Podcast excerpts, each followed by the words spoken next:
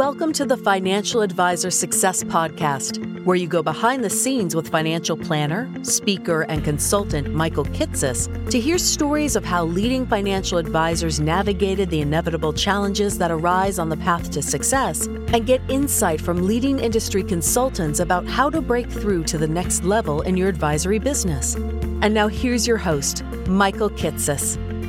Welcome, everyone. Welcome to the 275th episode of the Financial Advisor Success Podcast. My guest on today's podcast is Michael Chasnoff. Michael is the founder and CEO of TruePoint Wealth Counsel, an independent fee-only RIA based in Cincinnati, Ohio, that oversees 4.5 billion in assets under management for 750 client households. What's unique about Michael, though, is how over a 30 year span, he's grown TruePoint entirely organically through a focus of working with business owners and corporate executives, and has scaled his team by creating a distributed ownership structure with a broad equity participation plan. In this episode, we talk in depth about how Michael has structured his firm with specialty teams that provide not only financial planning, but also in house tax and estate planning advice in order to provide a more one stop shop experience for his clients the way the firm has been able to leverage its truly higher touch service offering into a steady flow of referrals with an average household of 6 million of AUM. And how Michael's firm has designed its career tracks with the ultimate goal of offering select team members an opportunity to buy into company equity through the sale of his own founder shares. We also talk about how early in his career, Michael was turned off by the marketing and sales center and financial industry and was inspired to start his own firm that concentrated on offering fee only financial planning all the way back in the early 1990s how Michael used a three tiered approach of writing expert pieces for the media, establishing relationships with centers of influence with the more relationship approach to work together on joint clients, and becoming an active participant in industry organizations to build his own personal brand and reputation. And how Michael has ultimately gotten comfortable with selling down his founder equity shares as the firm has continued to grow. And be certain to listen to the end where Michael shares how being told his ideas for starting a fee only advice firm would never work actually motivated him more to be successful and prove them wrong. How Michael incorporates his values of doing what's right above all in his everyday practices with clients.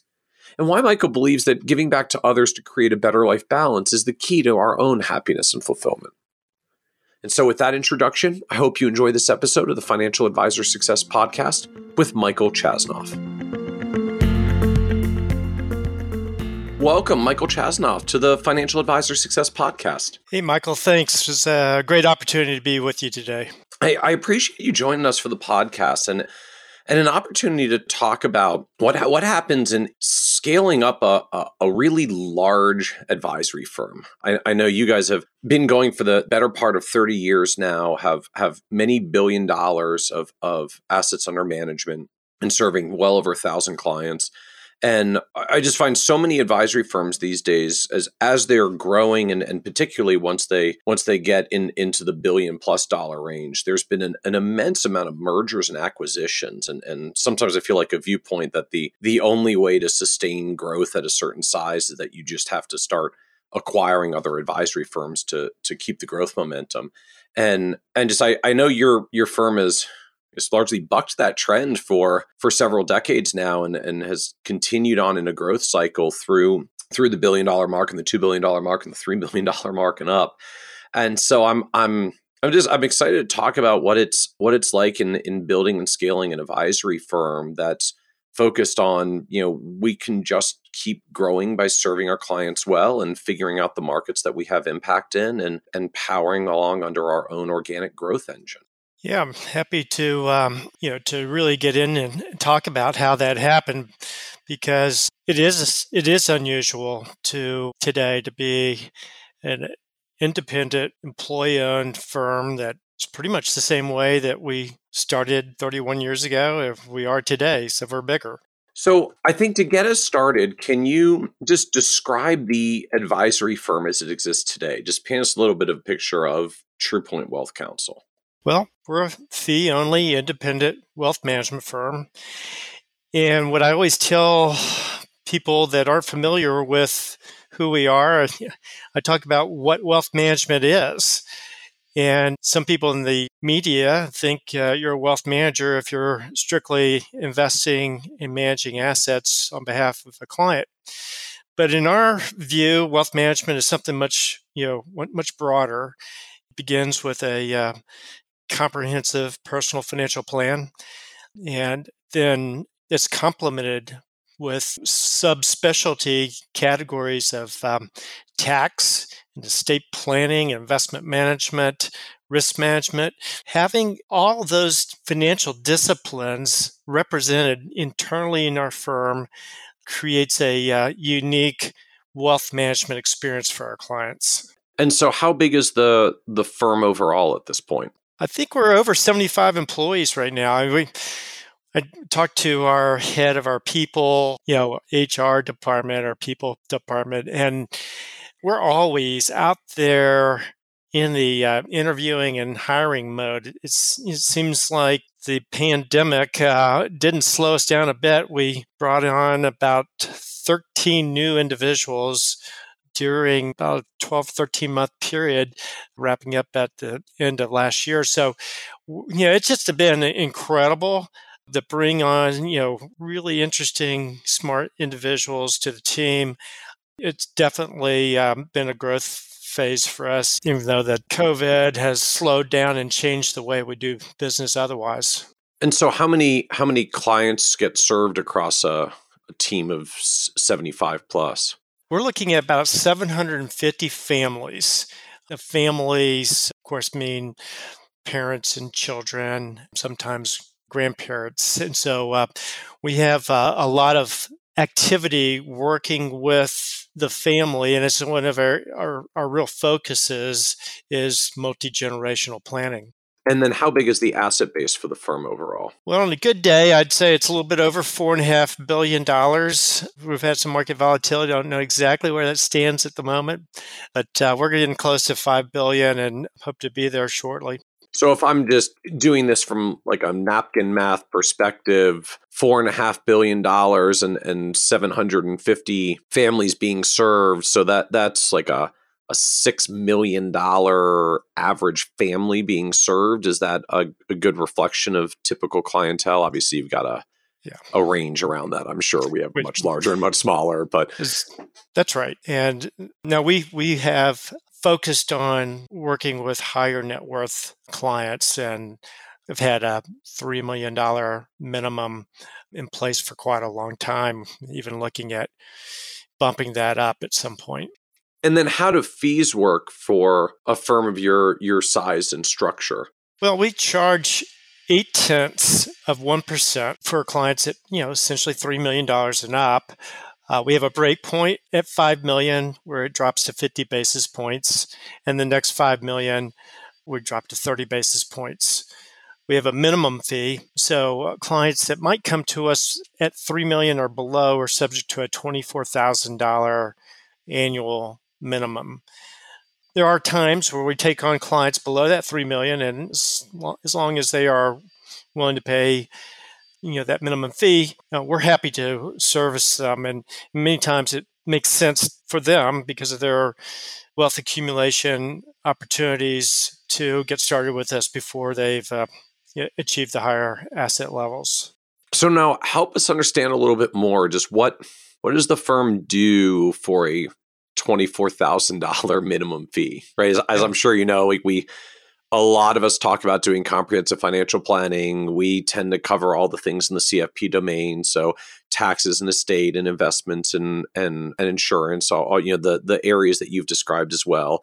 I'm going to guess there's still ultimately something a little bit different around what your firm is doing for clients with the twenty four thousand dollar minimum versus the you know the average advisor who charges one tenth of that for a financial plan. Right. Yep. So h- help us understand a little bit more just what what the firm does like how, how is it different in a way that you're you're working with significantly more affluent clients with much higher fees than most other firms right well first of all when we do look at the eight tenths of 1% rate that is actually lower on a percentage basis than many um, clients are you know are paying. There are many many clients are at brokerage firms and banks paying over one percent, as you know, but they don't have three million dollars or or more. Secondly, our client experience is different. And because we have internal capabilities, we, we feel like we have the opportunity to dig deeper with our clients. We go deeper in that wealth management planning experience. Many times our clients are saying to us, you guys know me better than I know myself. And, and so that starts off with a you know really deep dive on the discovery side, really understanding you know the why that you know our clients you know are um, you know, making the plans that they're making, documenting their vision and and and and really essentially work the plan throughout the year. So it's a you know the fact that we have you know, we have 16 CPAs on our team.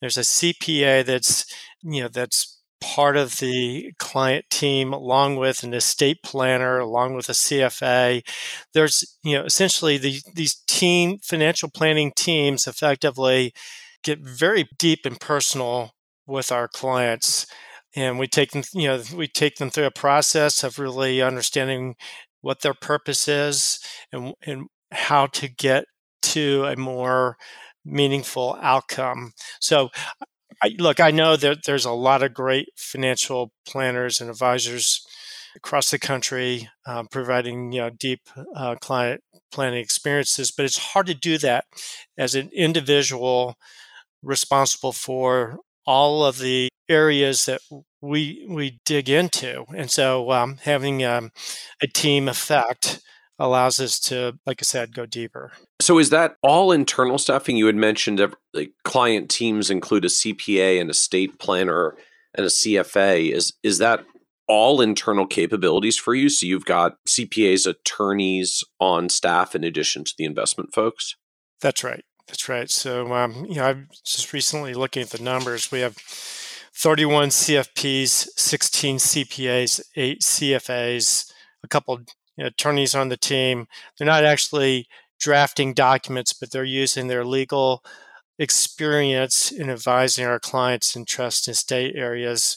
We have um, three CTFAs, uh, which are, you know, of course, uh, more estate and trust focused uh, advisors as well. So, how does this work from a like a client I guess I'm I'm trying to envision how the client teams work. Is it is it always static groups? Like there's a a group of four that's a CFP, a CPA, a state planner, and a CFA, and like the four of them have their group of 50 clients or 100 clients or however many it is, or or is there more of a rotating thing? Like you know, 31 CFPs managing clients, but then the CPAs and the CFAs mix and match amongst them depending on the clients? Like how, how does that how does that come together when you're structuring teams and servicing? Exactly. It is more of a dynamic approach. We have talked about the benefit of creating pods. You have a, a you know, static team helping with you know certain advisors and those those clients, but we have found that there's so many advantages to kind of customizing and you know you might say curating the team for that specific client. And and our our you know our team members prefer it that way. They they enjoy working with different advisors the the specialists. They don't want to only work with one financial advisor or wealth advisor. They want to work with several different wealth advisors and and be able to have a more variety so how is this actually just structured organizationally then? You have like an, an advisory team of of of CFPs, but then you've got like a, a, tax department with the CPAs and an estate team with the with the attorneys and and their like internal resources. Yeah, yeah, that's exactly right. So the, the, essentially, we have of those CFPs. There's I'd say there's 16, 17 you know, lead wealth advisors. They are those lead wealth advisors are the the single point of contact f- for each client coming in to the firm, and and then their job is to coordinate with the specialist on our team, the investment managers, the tax specialist, and estate planning, and the risk management folks. They, you know, they're going to coordinate and make sure that they're well all prepared in advance of that client meeting. And then when the meeting takes place you know different folks might uh, all be present or they may be rotating in and out of the meeting when the client is either in the office or uh, we're together on a zoom call. So 17 wealth advisors in the lead across 750 clients. So that's like 40 to 50 clients managed by any particular lead advisor. Is that's that right? That's you, that's right. Do you think of that as a like a capacity target? Because I know you're you're working with some more affluent clients. They've got some mm-hmm. greater yeah. complexity. So I'm going to imagine the hours per client is is yeah. is higher. So do you guys actually target that kind of capacity? You know, thou shalt not have more than 50 clients at once. Right, exactly. So that's pretty much the case. Now, certain advisors are dealing with certain clients that represent more complexity and their number of clients might be below that, you know, that average, and others may have kind of a less complex group of clients and they might have a few more. But our goal is to have limited number of clients to wealth advisors, clients to you know total employees in the firm. So we want to make sure that the type of client satisfaction that our, our clients are reporting to us is not diminished by our continued growth. So we're continuing adding to the team, making sure that we can you know, maintain these deep relationships with our clients. Well, I think it does help to to highlight when you get into just what's what's different about what your firm is doing versus others. Like it's one thing to say we help you with your tax and estate planning. It's another to say, and we have like 20 CPAs and attorneys literally on staff sitting in on meetings with with your lead with our lead advisors. Yeah. A lot of yeah. us talk talk about being higher touch firms, but we don't necessarily get to the point of 44 clients per advisor and just the, like the amount of room that leaves you to interact more more proactively with clients. So to me, like yeah, that's part of what right. what sticks out between sort of we we a lot of us say we do these broad things, but then there's literally just what kind of team and staffing ratios do you pull, bring to the table to fulfill that. And that's what Chart's showing up as differences to clients, right? For, 44 clients per advisor. I mean, I think you said in total 750 families and 75 team members. So on average there's one one team member every 10 clients yeah and obviously they do a lot of different roles with that but if you look broadly at, at the industry you know the the average clients per team member in total is often more like 20 to 30 not 10 and just that means you literally have more team resources to do more stuff for clients so mike when i tell prospective clients you know about our firm they want to know a little bit more about what their client experience is. I even share with them the fact that we do a lot of benchmarking and we look at uh, our financial metrics compared to the industry, to firms similar to ourselves, we think. And we notice that our cost of, you know, our overhead cost to you know, as far as advisors and staff is higher than many of our peers. And and so I yeah, I relate that and say, look, that's like that's a uh, conscious decision we make. We're willing to accept, you know, potentially a slightly lower profit margin because we want to deliver the type of client experience that leads to client referrals.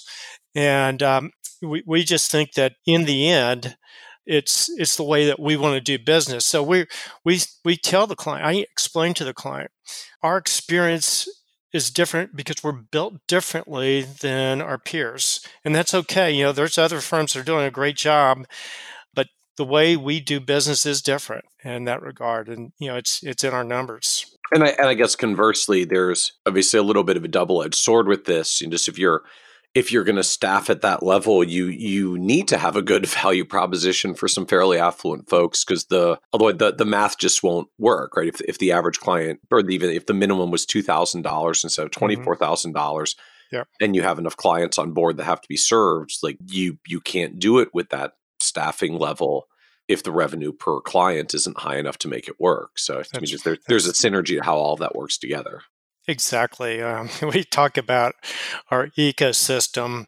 It's a, a, very, you know, it's a very important one to keep tabs on understanding how all of these factors together drive a you know successful business and I've always said this from the very beginning, it all starts with that client experience. If you're not creating a great client experience, you're not going to get paid. You know what? You know you're not going to be able to build the business the way you want to build the business. The whole thing looks different. I've always, you know, always looked at, you know, how can we make this experience better? You know, many times that's meant adding expertise that can, you know, provide a, a, a richer, broader experience for the client. So talk to us a little bit more about the the clients themselves. Like just who are you who are you serving at the end of the day? I mean beyond obviously some folks of reasonable affluence given the yeah, right. the $24000 minimum fee but is there anything else specific to the the clientele that you serve? We started off with saying hey we're we're not going to target um, when you break the marketing book and not target market, uh, we'll just you know when people come in, if they're you know they're referred to us or we we get to know them and you know they they really are a good fit for our organization, we'd bring them on. But over the years, I've maybe I've gotten a little smarter.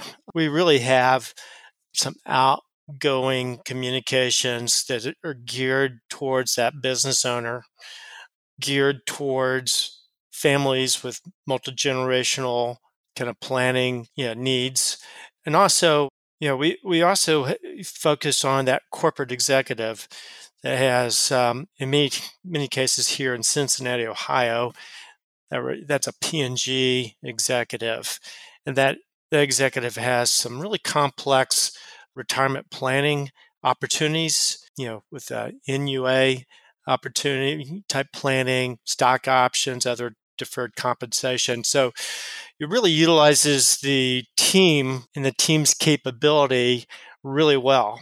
We have physicians and others, but you know maybe we do less of those than a traditional planning firm because um, some of their needs might not be as great a fit for the you might say the um, firepower that TruePoint brings to the table. So, how ultimately does the firm find these clients, connect with these clients? I mean, are are you are you marketing? Are you out in the community? Are you doing like niche marketing strategies to P&G? Is, is this all referral based at this point because the the firm's you know, existing client base and, and years of doing it? So, where does all this growth come from? So I'm going to take us back to the beginning just for to answer this. So this might be a long-winded story, but I started TruePoint in 1990 with a um, part time University of Cincinnati employee who happened to be pretty good at, you know, uh, Excel or something similar to Excel back in those days. so we, you know, we started a little, you know, financial planning shop, and I recognized three things ab- about myself. One, while I don't shy away from engaging with people, I didn't, like many of us, don't like making cold calls and um, don't like the idea of being a pushy sales and you know marketing right. type individual. So I decided that I needed to you know, get my name out there in front of the community and, and in the three the three things I did to do that was that I I I, I wrote white papers based on ideas that that there were a there were a better way to go about doing planning and investing you know insurance and whatever from a consumer's perspective what would be a better way so that you know you're not incurring a lot of the loads and expenses and maybe some of the misinformation that is out there in the industry? That was back in 1990 where you know, you know, business was so transactional at that time. But writing white papers, you're, you're talking yeah. about basically principles like uh, uh, fee only and advisory structures and financial planning structures. Yes, in the yes. 1990s, when just the yes. industry is absolutely dominated by selling mutual fund A shares. Exactly. Okay. So I, I, I, got my name out into the financial media. I researched and, and you know found you know who who's who were writing the articles on personal finance for the Wall Street Journal, the New York Times, Money Magazine, mm. Kiplinger's. You know, even in Cincinnati, our own local newspaper, back in those days actually had personal finance columns. So I was a regular, you know, featured resource in our, you know, local uh, newspaper. So that was one thing. I, I also went out and, and identified who the uh, top estate planning and, and accounting tax professionals were. And I wanted to make sure that they understood that there was a, a different way to help and advise their clients um, that it would not be subject to a, a, transactional relationship that I would operate on a fee only independent basis. You know, that was um, welcome to some some of the other guys, uh, their best friends were, uh, you know, insurance professionals and uh, other brokers who referred a lot of business to those guys, and they didn't want anything to do with me. The third thing I did was I, I got active in the industry. You know, got involved uh, heavily with NAPFA. End up becoming the chairman of the organization during the years and but also i was uh, locally uh, financial planning you know chapter president here in cincinnati. So i'm just building my credibility and activity level in the city in the in the industry so as to have a better crack at being recognized as someone that could help you know that my end user my client my customer. And then and then ultimately i wanted to make sure that my client experience was one that you know they were willing to share that experience with our, others. I I never asked specifically for referrals, but I always made it very clear to them that the way that you know that we're going to grow this business and and help them further that client further you know help others that they knew that might be in need of services like this and and that's how you know it's how it's grown and it's continued to pretty much grow that way over the years so I'm I'm struck that you know what you're describing at the end of the day is, is you know a, a, version of sort of expertise marketing, right? Like creating creating white papers that I'm a I'm an expert in this area and and engaging with the media, building with estate planning and and accounting professionals, which is sort of a, a, centers of influence approach, and industry volunteerism for for building credibility. Which is I'm I'm struck like they're they're all good things. It's not a like, and I don't mean this in a negative way at all. Like, it's not like a, I found a you know a completely new, unheard of marketing strategy that no one's ever seen before, and and ran off running with it. Like, just demonstrate your expertise, build relationships with people who can work with you, and and build your credibility in the industry. And 30, 30 years of compounding does some amazing things with that. Like, just I I I don't know. To me, to me, there's something really powerful for that. Of I feel like sometimes we try to make marketing like more complex advisor marketing more complex than it needs to be of like where's the super secret thing in the magic formula as opposed to just you know build your expertise build relationships with people who appreciate your expertise and build the credibility of your expertise and and give it some time to work. Yeah i yeah i do think that we might overthink it a little bit at times but i think it's it's like the noodle if you pull the noodle, you know, you can make a nice straight line. I think sometimes in our industry, in any, any industry where where you have more aggressive sales and marketing strategies, you're you're pushing that noodle, and that little curvy noodle is no longer the trusted solution. And I think what we have always done is operated in a manner that was always in the client's best interest you know, we were we were acting like fiduciaries in 1990 when there just wasn't others operating like that at that time. You know, I do have some great pals here in Cincinnati that were, but you know, the, the gross majority of the activity in this city and any town I would have visited is the same. It's like everyone was, you know, operating and selling whole life insurance and you know front loaded a shares or b shares and you know it was just it was just totally yeah. different well it, than as as today i mean it it does strike me that just i don't i don't think it's understood and appreciated sometimes in in the in the environment today how just truly unique it was to be offering financial planning and charging advice fees and not implementing products 30 years ago. I, I would almost think of it as that like that that literally was a niche unto itself, being like the only sizable fee only financial planning firm in a you know in a in a city with a thousand brokers who were selling mutual fund A shares and life insurance into irrevocable life insurance trusts because that was the other big strategy mm-hmm. at the time mm-hmm. that you were actually incredibly differentiated in that environment by focusing on financial planning the way that you did what we did also that continued to make that different there was people started noticing, hey, this fee only, people are saying fee based approach is kind of sexy. Let's, you know, let's start doing that. But uh, again, what we did over the years was really build out you know, a really deep team. It took a lot of investment and commitment to a, you know, kind of a long game that would, you know, really be more valuable over a longer period of time. And I, I think the fact that you know we started not just providing tax planning and estate planning, but we are actually filing our clients' tax returns.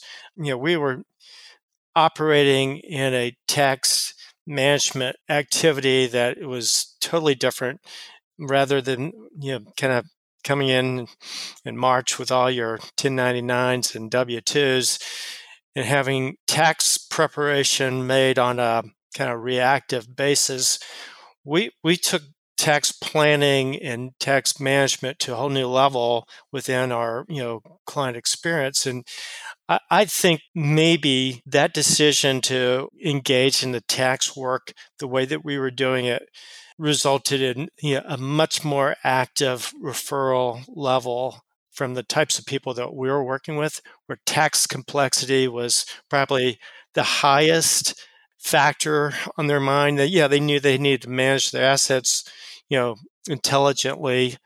They they might have thought they could get that done a lot of other places, but here at TruePoint, you could have it all done at one place. I'm, I might want to just comment on that this investing intelligently thing because you know, we're an evidence based investment management type of firm. And, you know, at the back in 1990 and even today, active strategies are still very, very popular. And our approach was saying, hey, that's not how we're going to add value. We're not adding value through things that we don't see evidence. So our strategies of using index strategies, you know, diversified portfolios with multiple index or index similar type strategies such as dimensional fund advisors really gave us another interesting differentiator, I suppose, at that time, not so much as today, but at the time, I think um, you know clients were saying, "Hey, this is uh, this makes sense. This is working," and it's kind of smart from a tax management perspective as well. So I'm I'm struck just relative to the time that you were going to the firm, just all these different things that were different of, you know, the industry is mostly selling active management. You're talking about like DFA factors and evidence-based investing. You know, the the industry at best is maybe doing some tax planning you've actually brought the tax work and the tax preparation internally. The industry was very driven in a broker dealer, mutual fund, and life and life insurance sales world. And you're talking about fee only financial planning. So I, it, it to me it, it it accentuates just the the the power of the differentiation particularly in the in the building years as you were getting going that you were really coming to the table with something that you, more firms do today but almost no one was doing at the time which positioned the firm very uniquely for growth. Yeah you know what? It just seemed like the right thing to do at the time. Kind of think about some of the other things that we started to get involved with over those years as well. I mean, I was looking back 2010 we started our women's wealth council group and you know today if you're not actively involved advising specifically on you know with with women in mind you know you're really behind the curve and the fact that we've been doing it for over you know 12 13 years now is um, is you know gives us a um, kind of another little differentiation point. The fact that we've been engaged pretty deeply into the life planning area you know is part of our process our discovery the commitment that we made to to you know to be focused on you know, you know our clients' purpose um, has been been a you know important decision, which I think has also led us to some additional growth. And then um, there's a couple other things we could get into, but one thing I'm particularly proud of is that back in 2007, I started a, you know a succession plan and, um, you know, I'm fully engaged with uh, TruePoint today. I have sold my founder shares down to about 30% of the total to about 25 senior members of our firm. So we have decided many years ago that in order to uh, you know retain and attract great people in our into our firm and keep them we were going to need to compensate them with an opportunity more than just a paycheck and I think I think that's made a big difference, you know, to the success of our firm. So share with us more about that. Just like how did that like how did that play out? How did you start introducing shares? Like who who gets access? How do you how, like right. how do the how's the purchase like do they are they granted are they purchased so uh, talk to us more but just how does how does equity participation work for for the team at truepoint Okay, well, I'm going to give you a little bit of a longer story. But before starting TruePoint, before starting my business in 1990, I, I had a brief period of time where I worked for an, an insurance agency. You know, this insurance agency was a typical organization, you know, marketing and promotion and incentives. And there was an opportunity to actually buy into that company guess they liked me enough to offer me an opportunity to buy into this black box. You know, just wasn't very attractive to me. You know, if I go back, some of the reasons why I became a fee only advisor was knowing that I didn't like the experience working in a transaction based marketing organization.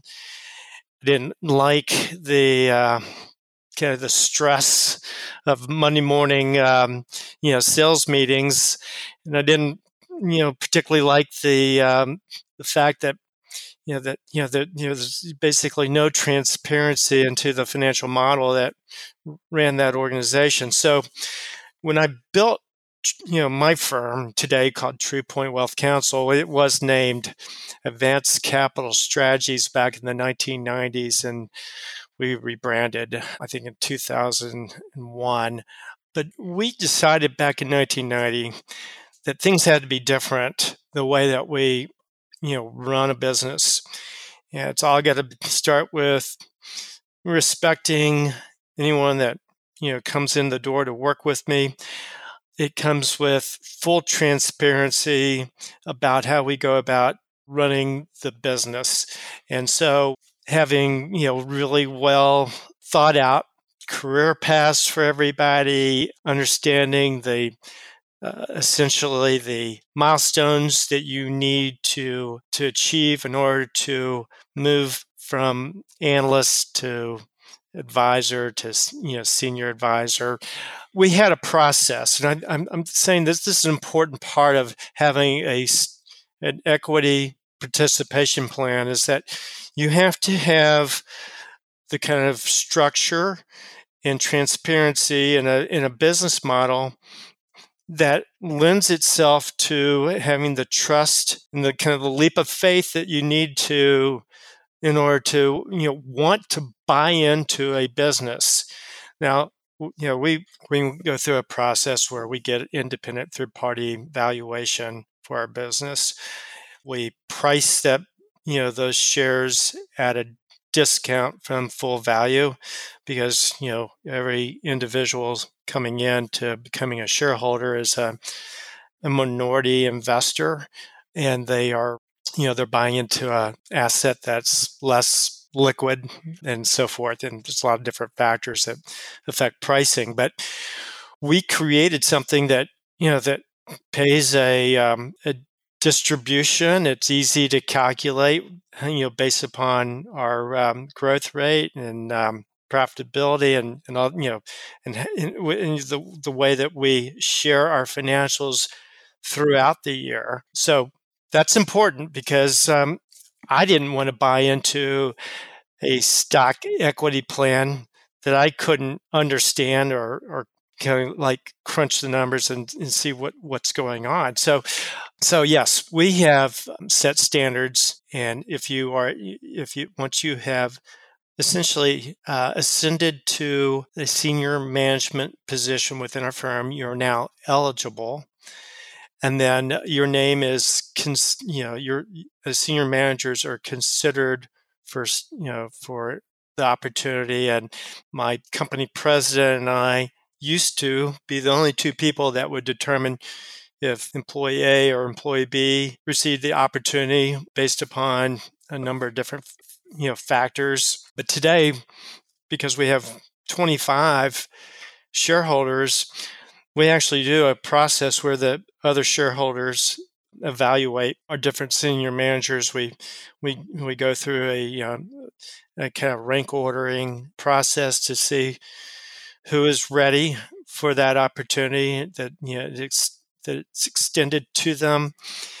While we say to everybody, look, owning stock in TruePoint might not be may not be what you you know what's important to you, and and we recognize that, and we don't want you to feel obligated to buy into this company.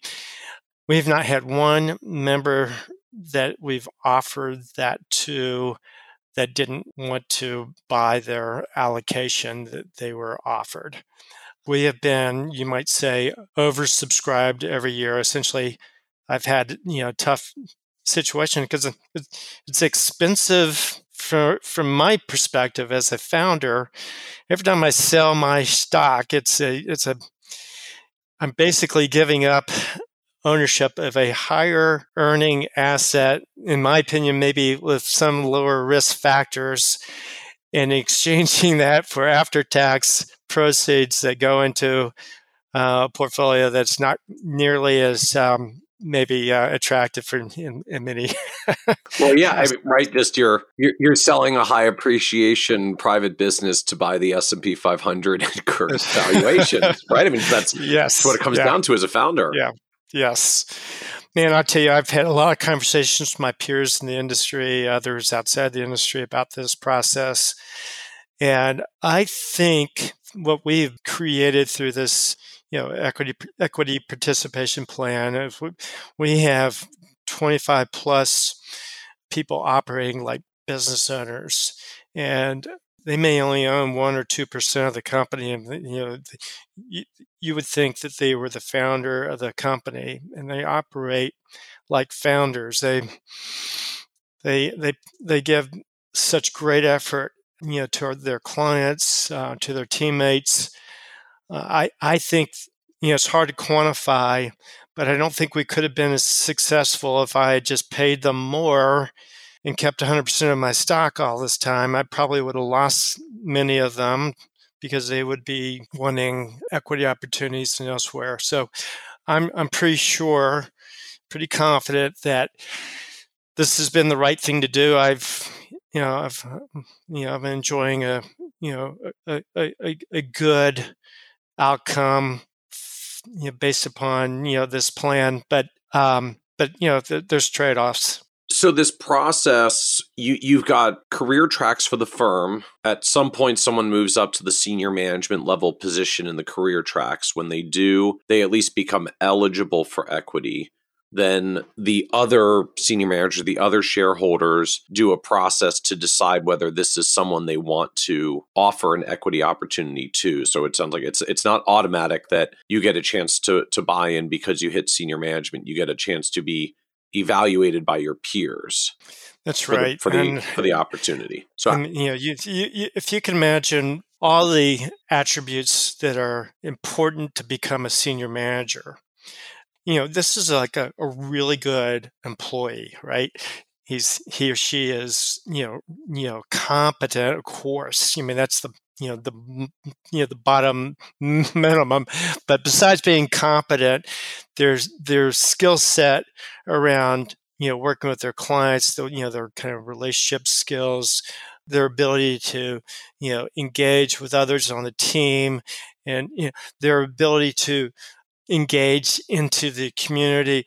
All these you know all these different attributes make a well-rounded you know you might say rock star employee now is eligible become a shareholder. And now they have to they have to actually do things now they're in this kind of super group they have you know to be offered they're they have to even stand out even further. They really represent you know some of the top new talent within our you know, younger talent within our firm.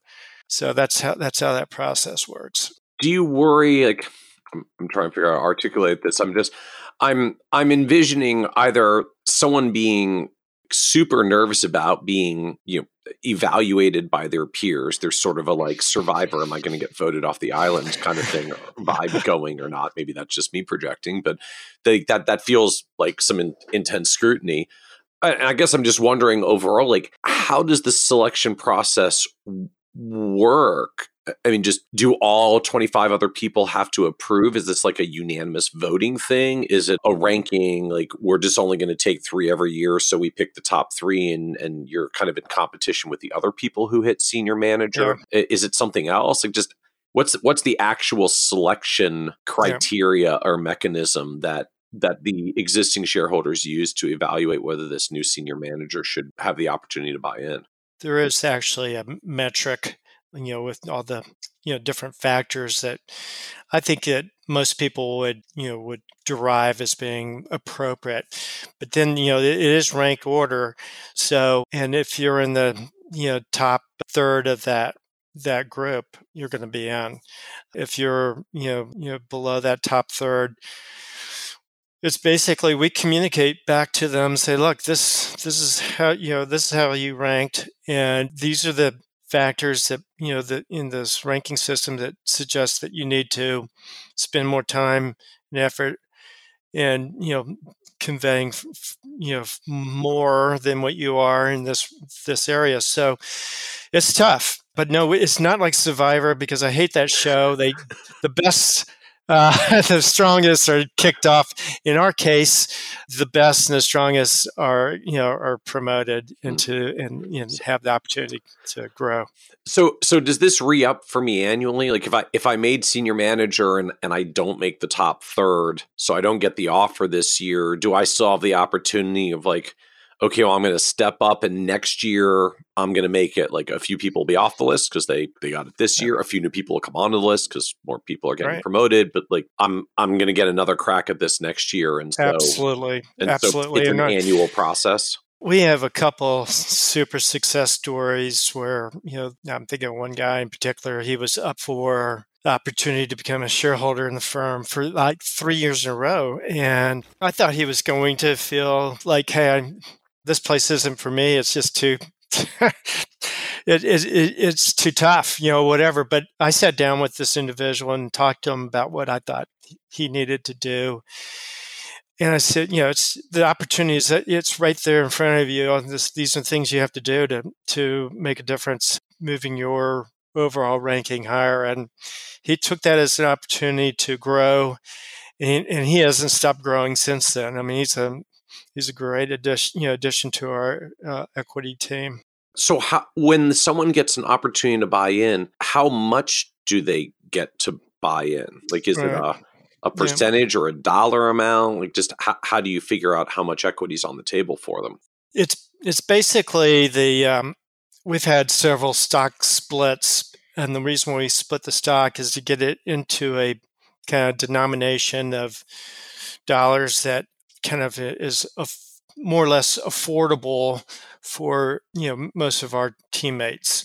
It's affordable in that they will you know we have financing available set up with a a local bank that you know that you know so we got it really streamlined so that you know they don't have to it's not like buying a house with all the disclosures and all the financial you know information that's shared but we have it streamlined and basically uh, with interest rates you know you kind of you might say in a range between where they were and where they are and where they could go in the next few years whatever the case is this loan should be repaid within seven years.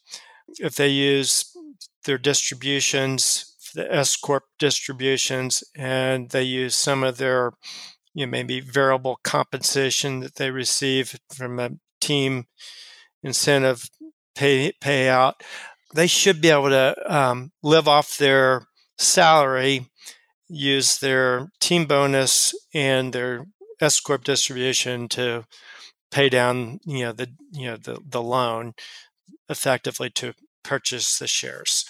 That has been the case since 2007. You know, interest rates were somewhat higher at times, somewhat lower at times, but uh, it's it's worked out just fine for everyone so far. And you know, we always talk about the ecosystem. We think about maintaining high level of client satisfaction, a high, high level of of uh, employee satisfaction, and we also want to maintain a very high level of shareholder satisfaction. All three of these groups we actually survey to make sure that you know we are achieving in fact a very high level of satisfaction and but if any one of these categories were to be out of balance our ecosystem would be at risk. And so we were constantly keeping our finger on the pulse of making sure that we're, you know, we're, you know, everyone feels good. Not, you know, it, it, again, if one group, the shareholders, are disproportionately feeling better than the employees, this isn't going to work. Everyone understands our financials, understands our profit margins, there are some decisions that we make that's deeper in, let's say, technology. Or you know, a couple years ago, we were investing in a, a, new office. I think you came over and visited our new office uh, uh, a, a yes. year ago. Yeah, yeah, a few and, years ago, pre, in the in the distant past of pre-COVID, which seems exactly. so long ago now. exactly. So, I mean, th- those decisions are, you know, they affect your profit margin. And, and so all these things together you know, you have to be communicated and managed in a way that, you know, we're collectively doing what, you know, the team feels is right, shareholders feel is right. So what led to bank financing? I'm just curious. I mean, you yeah, yeah. could have could have presumably done this with seller financing or other ways. Like why why bank financing in particular? I could have been the bank personally. I, I in fact, effectively, I was guaranteeing loans. I say, yeah, I guess the the the company yeah. was indirectly the bank because the yeah, bank said right. if we're going to underwrite this, we want the company to back the loan. Exactly. But I'm, I'm telling you, I, Mike, I know you've talked to a lot of firms that have sold out to private equity, who have you know sold to financial buyers, who have sold to others, mm-hmm. and there's some real strengths to those models. They they they bring a lot of you know platform opportunities that we at TruePoint wouldn't have to but you know be spending money or, or spending time developing ourselves. But at the same time, you know, we look at building things that that fit what we do. We like making the choice of you know, you know, kind of being independent and operating, you know, the way that we want to operate and you know just having that you know complete independent opportunity to do so and you know it makes it worthwhile for us to to continue in this way are there limits just in terms of know, like how how much the bank will even finance in the in the first place? I mean, just like what if someone says like, yeah. Michael, I am so psyched about uh, TruePoint, like I, I want to buy twenty five percent of the company, lever me to the hilt. Yeah, right, exactly. Now, you know, that um, oversubscribed every year. I only sell about four to 5% of the company in a given year. We basically make the shares first available to new shareholders. And where the new shareholders um, don't fully acquire that four to five percent of uh, shares that are available, then the existing shareholders have an opportunity to add on to their positions. Okay. They can. Um, there's a process around how much and who gets the opportunity to buy that from the existing group. Not everybody can afford to do so. They have children going to colleges right. or you know private schools or wherever, and then, so their obligations you know kind of limit their ability. But you know we have several members of the uh, shareholder group that would like to buy more stock every year. It's been a great investment for them. You know, just have just had to say no. You know, we can't. You know do that. We can't. It's not fair to only sell you this year. I I have to allocate that across others that are interested. So it's just it's kind of a parsing um, process. And then, how does the valuation works work again? I think you yeah. said you get a you get an external valuation. Yeah, we use a external you know, firm every couple of years. We'll engage a firm that does those. You know, a couple, times we use you know a couple different valuations early on we we used uh, FT, and then we used David DeVoe. More recently, the last couple of evaluations have been d- done by Dan Seivert's uh, Echelon Partners. Going through that process, I was like, probably, probably was thinking, I know what the number is. Most of my shareholders, uh, you know, senior managers, they they understand the process and know what the numbers are it's kind of one of those things. So even even though you go through this process, uh, you kind of like it at, at the end in that you learn certain certain things about your business each time that you might not have fully understood before, and, uh, and so it's been a um, it's been a valuable process, and it I think that it gives a lot of legitimacy to pricing to the you know to the shareholder group. So why the changes? It just you said like you you were FP transitions for a while and then DeVoe and and now Echelon Group. Just what yeah. what leads you to change valuation firms, or I guess how, how do you even think about deciding who's well, who's going to do your valuation? Yeah. Like whether I mean, there, it really wasn't anything necessarily against FT or David DeVoe, but we did see and get to know. Um, uh, Dan Seivert a little bit, was really impressed with with him and his organization. But yeah, I I felt like he was working with more firms more similar to ours. Mm. He really understood, you know, our you know true wealth management type firms and so forth. So, you know, I'm look the other other organizations do a great job. We just became kind of more impressed over time with with Dan and, and his group and the, the way that they did it. And so just trying to find firms that have experience valuing others like you that gives you more confidence in yes. their valuation of you. Yes. And and then where do you set the discount? So I know that's yeah. often a topic for debate in the in the in the industry I, and i'm struck at least as you described it you know some people talk about offering discounts for internal buy-ins because they they helped build the company and were part of creating it it sounds like you frame at least you frame it differently it is look you're buying a, a limited percentage of a thing you don't control it it's not very liquid. So I, I think of those at least the traditional discount factors of minority control illiquidity that drives the discount. So is that is that how you frame the discount and and where do you actually set a discount on this? Yeah right. Yeah that that's a, it's a area of sensitivity as well. It's probably roughly about a 20 25% discount from from full value. Okay. and uh, and you know it could be more and it could be less. And you know like this dan seivert might say you know uh, you know basically uh, the industry average or some you know some kind of some kind of metric that he would maybe even recommend might have been a little bit of a deeper discount than what we do. Um, i think the way that we run TruePoint is not i'm not a benevolent um, necessarily leader but i'm not a um, I'm, also not a um, it is not a uh, dictatorship. We do things together. We make decisions together. Um, I, I've, I really have never used the veto power um, or used the power that that I have as the founder that's spoken in my you know close corporation agreement that um, governs our um, equity participation plan.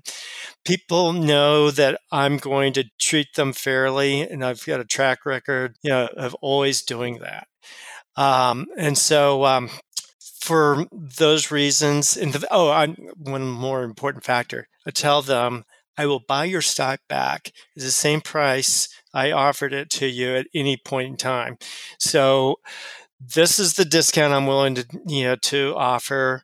If you don't like this for some reason, I'll buy it back from you. So that means I can it can be a little less of a discount, but it, at twenty percent, they, they, basically get a put option back to the company. Yeah. Yes, yes. So uh, that was a long answer, but um, I think that uh, that's about right. Now, I do know firms that um, you know locally here. They're you know the the founders are selling at no discount. Um, and getting a full valuation for you know, and people are buying in on a minority basis. Um, others are um, potentially selling stock at you know deeper discounts than than we are, but um, I think that again, our ecosystem is working at this level, yeah. and uh, I don't want to sell at any you know greater discount. Um, and our you know our shareholders are happy to pay at the value that you know that that we've set. So, so then I'm curious. I get it from their end, like they're they're comfortable buying, and obviously it's it's had a good growth journey. So nothing like a lot of shareholders who've had it work out kind of makes other people want to participate as well. But I am curious to come back to the the point you'd raised earlier of just like what goes through your head. How do you get comfortable with well, not not even just selling a a highly appreciating high dividend private company to you know to reinvest into the S and P 500 with a lower growth rate and a lower and a lower dividend, but you selling the private company at a discount to reinvest mm. into the S and P 500 yes, exactly. or or whatever you invest in. Just picking yeah. on the S and P today. Uh, like, just how do you process that? How do you get comfortable with that transition? Yeah, it was probably one of the most difficult um, decisions. Um, um, I remember, you know, speaking to um, some industry you know like leaders on um, and i think I, I heard you know always remember the story that um, someone said basically that that pearl that you find in an oyster it was created with a ton of friction from the ocean. Effectively if you want to if you want to realize the the pearl uh, in your business this is kind of the necessary friction that you know must take place. And so it's a little corny story but i felt the friction of not wanting to sell. I might be more willing to sell more at a higher level at a higher price. I was willing to sell a you know you know a lower percentage of the total at a slightly lower price in order to you know to you know to enjoy the trade off of what we could build together.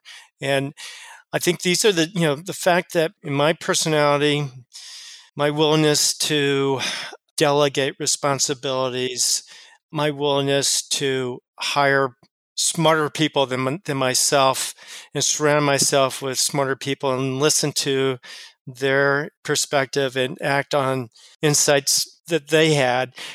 The same thing that if you're going to be a successful owner in this in a business like this you have to be willing to take you know trade-offs that you know that essentially you know or really probably benefit you more so in the end.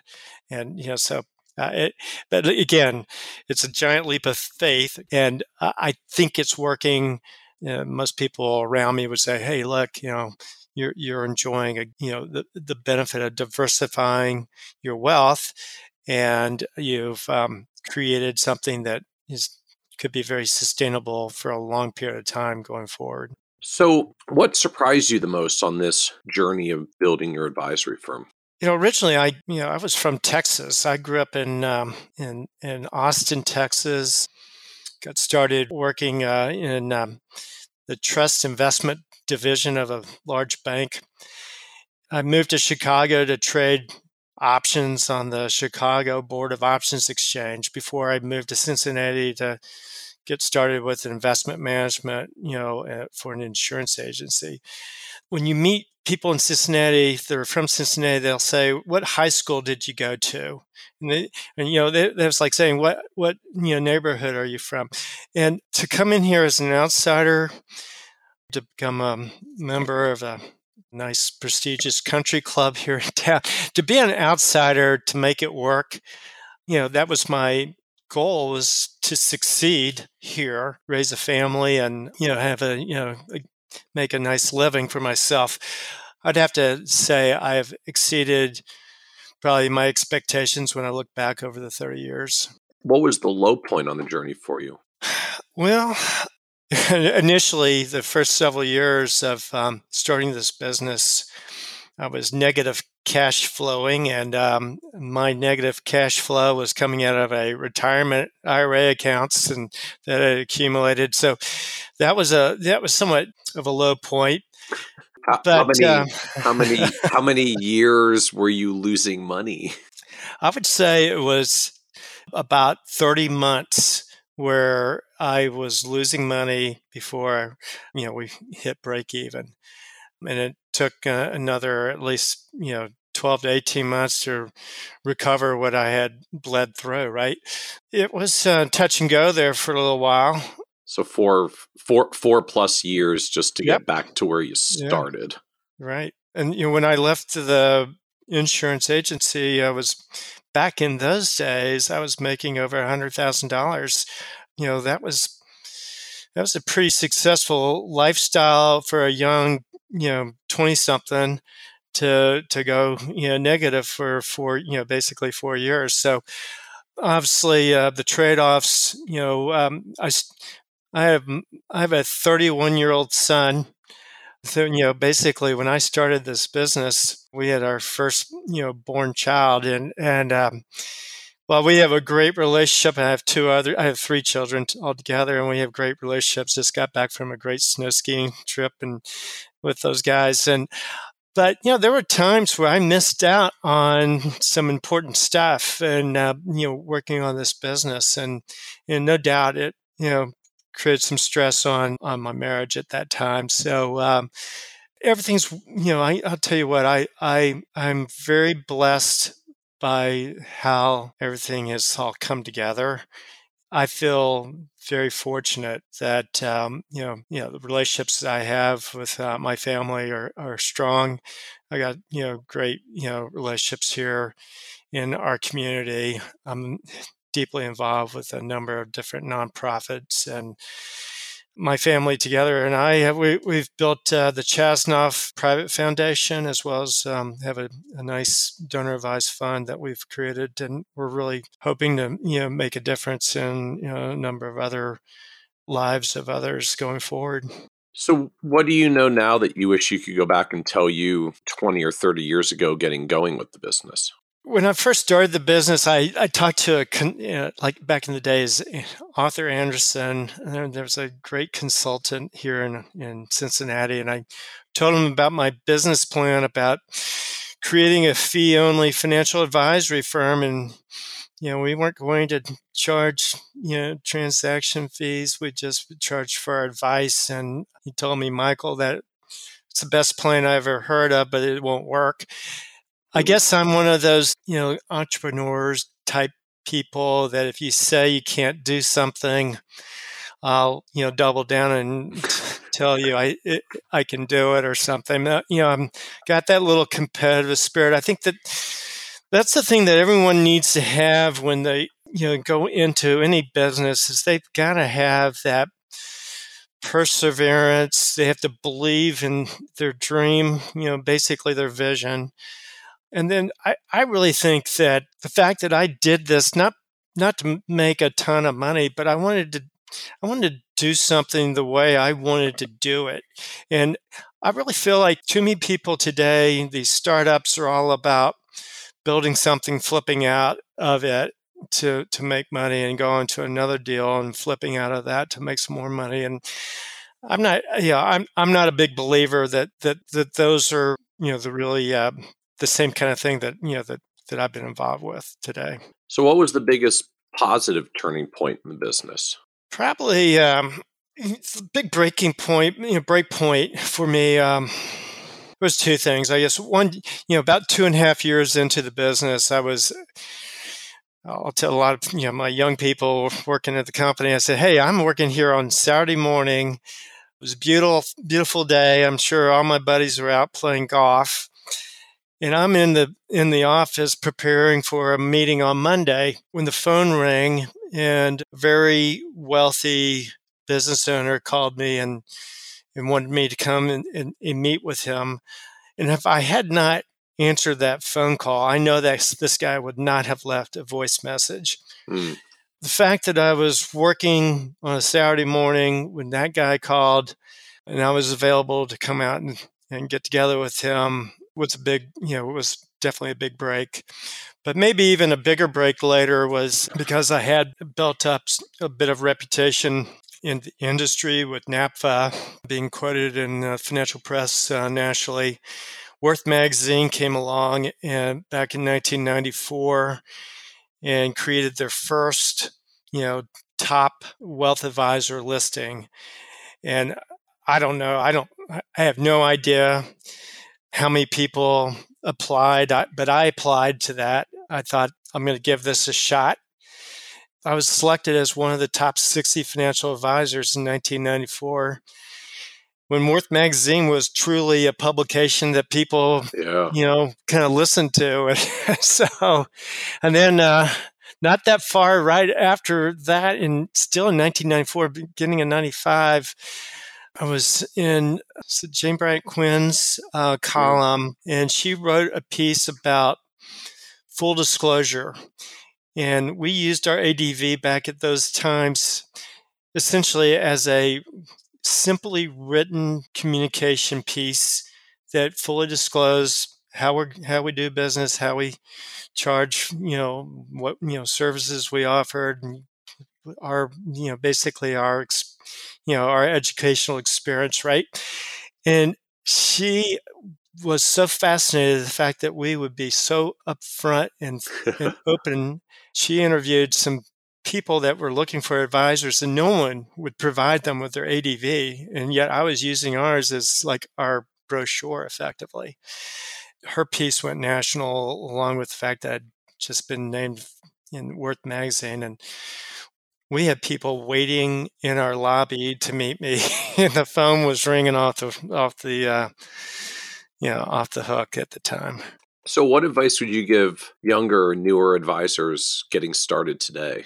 Well i still believe in all the things you know the um, values and and principles that you know you know being a good fiduciary being there for your your client generating a great client experience. I think those are the most important things that we can do today as yesterday.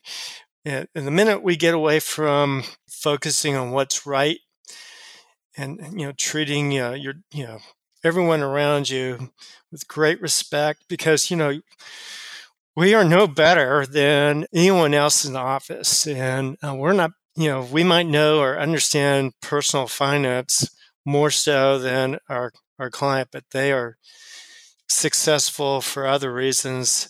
Our opportunity is to, um, you know, to to provide them great guidance and advice that is specific to their personal values. And I think if if if um, new advisors today continue to do those things, uh, they will over time, if they're willing to put in the time and take a long view, they'll I think they'll be rewarded you know well i just do see you know many times seemingly that you know the everyone you know slams the the millennials for having a kind of a shorter mindset about how much time it takes to to uh, achieve you know their goals. Uh, and i do think that it does require some you know some patience. So what comes next for you well, I mentioned I'm involved um, some charities, some you know nonprofit organizations, some private foundation work here. I personally want to have greater impact in helping directly helping individuals that need to get over the hump. So, you know, I've been able to transfer some appreciated securities into a private foundation and it will allow me to direct money to, you know, to individuals. And I, I really want to make a difference and feel the difference of helping others. Now, the hard part is doing that in a way that doesn't undermine their motivations. I want to do that in a positive, empowering manner, and that's the hard part. So, as we wrap up, this is a, a, podcast about success, and and one of the things that always comes up is just the the word success means very different things to different people, and and so as someone who's built a like what I want to call objectively call a very successful business of of many billion dollars under management, how do you define success for yourself at this point? You know, I today, I, I mean, I, I do recognize that I, you know, there were sacrifices, times where I wasn't always available, you know, to be at every, you know, be there to help out my wife with everything, you know, with these, you know, growing, uh, you know, with these children. But I did find time to uh, coach them in baseball and basketball and soccer. but the reality is, is that there has to be, you know, in my mind, for success, there has to be some balance. You know, at TruePoint, we we we offer a tremendous amount of flexibility and life balance opportunities, and I think that, and you know, you know, the way I define it for myself, I I, I want to be able to continue to compete and work and and and achieve, but also want to give back and see, you know, see and feel the value of what I can do for others as well. And that's, I think I'll be measuring my success, you know, seeing others succeed. Maybe also if I can get my uh, handicap down to uh, single digits one of these days too. It's good. It's good to have goals. It's good to have goals. Well, awesome. I thank you so much, Michael, for joining us on the Financial Advisor Success Podcast and, and sharing the journey. Thank you, Michael. I really do appreciate the opportunity to uh, participate and be part of your uh, podcast program. Absolutely. Thank you. Want even more ideas, tools, and resources on how to break through to the next level of success as a financial advisor? Check out the leading financial planning industry blog, Nerd's Eye View, at www.kitces.com, where Michael covers the latest practice management trends and financial planning strategies. And by joining the members section, you can earn IMCA and CFP continuing education credits, along with exclusive member content. Get it all now at www.kitces.com.